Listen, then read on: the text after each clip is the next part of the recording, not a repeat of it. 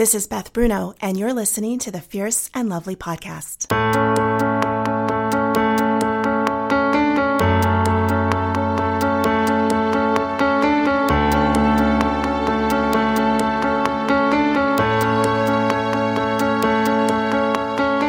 Welcome back to the Fierce and Lovely podcast, where each week my daughters and I process topics that moms and teens are asking about. helping you foster a more connected relationship, and maybe learning about Gen Z along the way.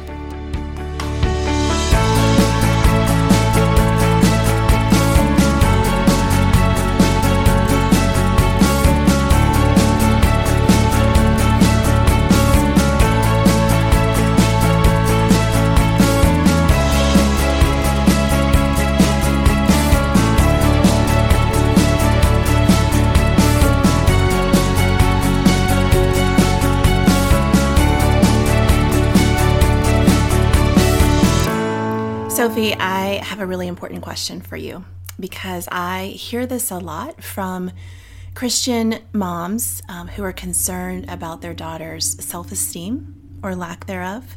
And that's just so common, right, in tween and teen girls and women that we struggle with our identity.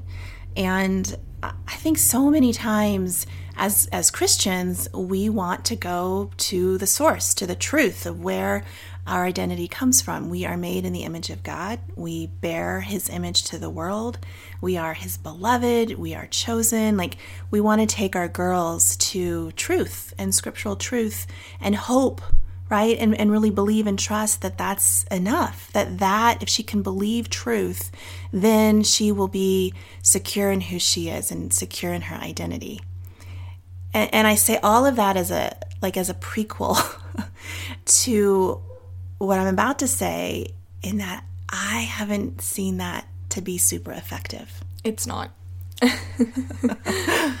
Um, and it's not to say that God is any less powerful or that any of that is less true, but it hasn't seemed to be the antidote to a Christian girl struggling with self esteem. And so I wanted to talk with you today because I have noticed a real shift in you, in your self esteem, as a result of following a group called Yes Theory. And I would love for you to let's just start by you telling everybody a little bit about who those people are. What is Yes Theory? And then we'll kind of dive into what they have done for you. So, Yes Theory is a group of guys. There are three main guys Thomas, Matt, and Ammar. And they kind of just met a few years ago on a whim. Um, and Thomas met Matt and Ammar, and he was like, Oh my gosh, you guys are so cool. Like, I'm gonna keep doing things with you guys because you make me feel alive. So they started a YouTube channel, and it started with a 30 day challenge that they gave themselves to do things that they have never done before and that they have always wanted to do. So that is what started Yes Theory, and their main mantra is to seek discomfort.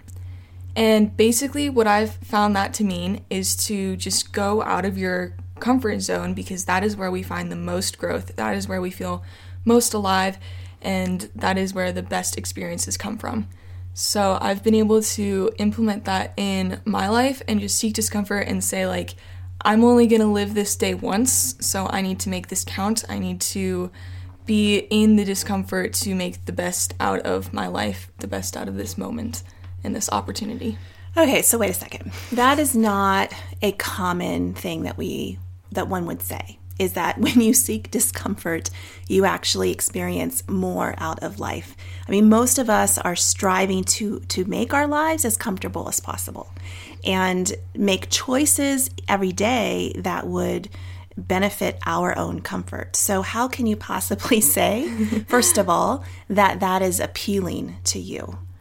Yeah, well, I first heard about Yes Theory from my brother, and he was wearing a Seek Discomfort sweatshirt, and I asked him the same thing. I asked, like, how could you possibly seek discomfort? Why would you want to seek discomfort?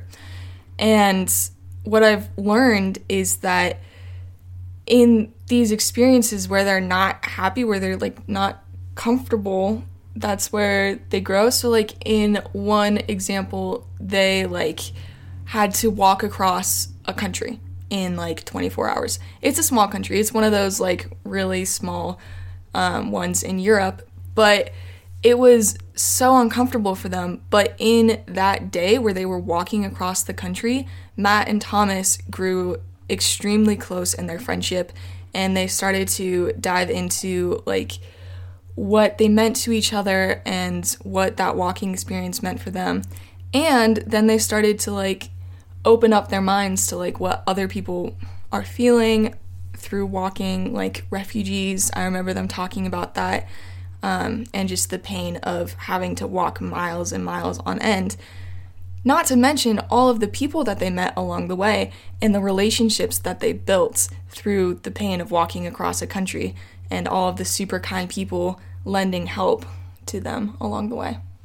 So you're inspired by watching some of those. So they're primarily YouTubers, right? Mm-hmm. So this is these are their vlogs or their videos that they're producing and you're inspired by some of those things that they do, the challenges that they issue to one another.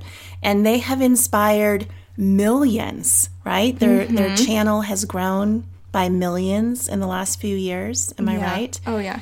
So talk a little bit about why I mean, you kind of have named why that's inspiring, but what has that done for your sense of confidence in who you are and and the belief that you are like this unique and gifted individual because that's the shift I've seen is you've come to embrace that in a new way because of these YouTubers, not because of Bible verses that I'm reading to you. Tell me a little bit about how that's how that's possible.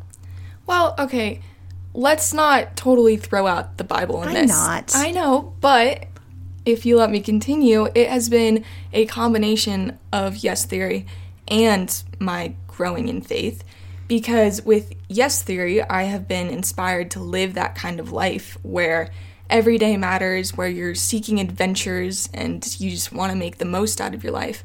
And I have come to realize that whatever is happening right now in the world, it's part of God's plan. And I have sunk into Jeremiah 29:11, for I know the plans I have for you, declares the Lord, plans to prosper you, not to harm you, plans to give you hope and a future. And I've really started to live that out as well as seek discomfort and the fact that in the areas where I feel uncomfortable, I'm going to actually get the most out of it. So, for example, I started in a new school this year, and that was hard. However, I had the mindset of seeking discomfort, so I was able to step out of my comfort zone of meeting new people.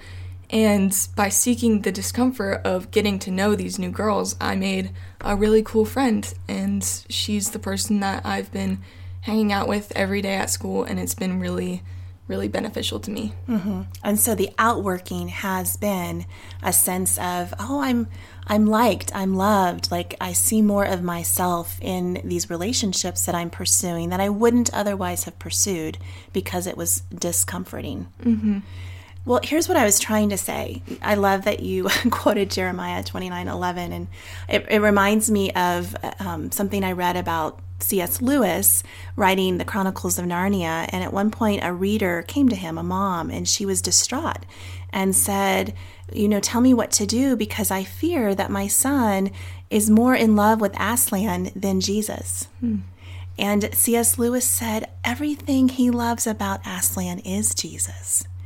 And I've held on to that because I think that there is something to that. The goodness that you experience in Yes Theory, the beauty, their outlook on the world, the perspective they have towards humanity, towards one another, their friendship, like what they are producing, even if they're not saying any of it in the name of God, is a reflection, right, of the goodness that God offers to this world, right? Mm-hmm. That in that way they also bear his image and you are drawn to that.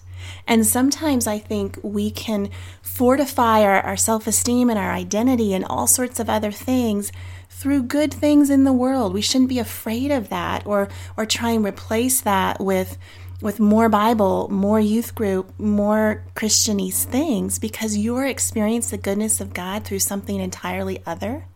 And it has actually led you deeper into a faith journey. Mm-hmm. But I think I think that's just so cool. And too many times I think as Christian parents we fear those things, um, but we should embrace them and have eyes to see the ways in which God uses those things to draw people, especially teens, to Himself in creative and unique and cultural ways. Yeah, absolutely. Through their glory of God, I've been able to discover my glory. Yeah, I love that. Thanks for sharing with us today. Yeah. Thanks for listening to the Fierce and Lovely podcast. You can find more great resources on raising teen girls in 2020 at www.fierceandlovely.org. And if you're feeling overwhelmed, lonely, or stuck, well, every month a community of women is coming together online to become more intentional mothers to teen girls and to develop the connection they deeply long for. We call it the Fierce and Lovely Moms Membership Community, and you can learn all about it at fierceandlovely.org.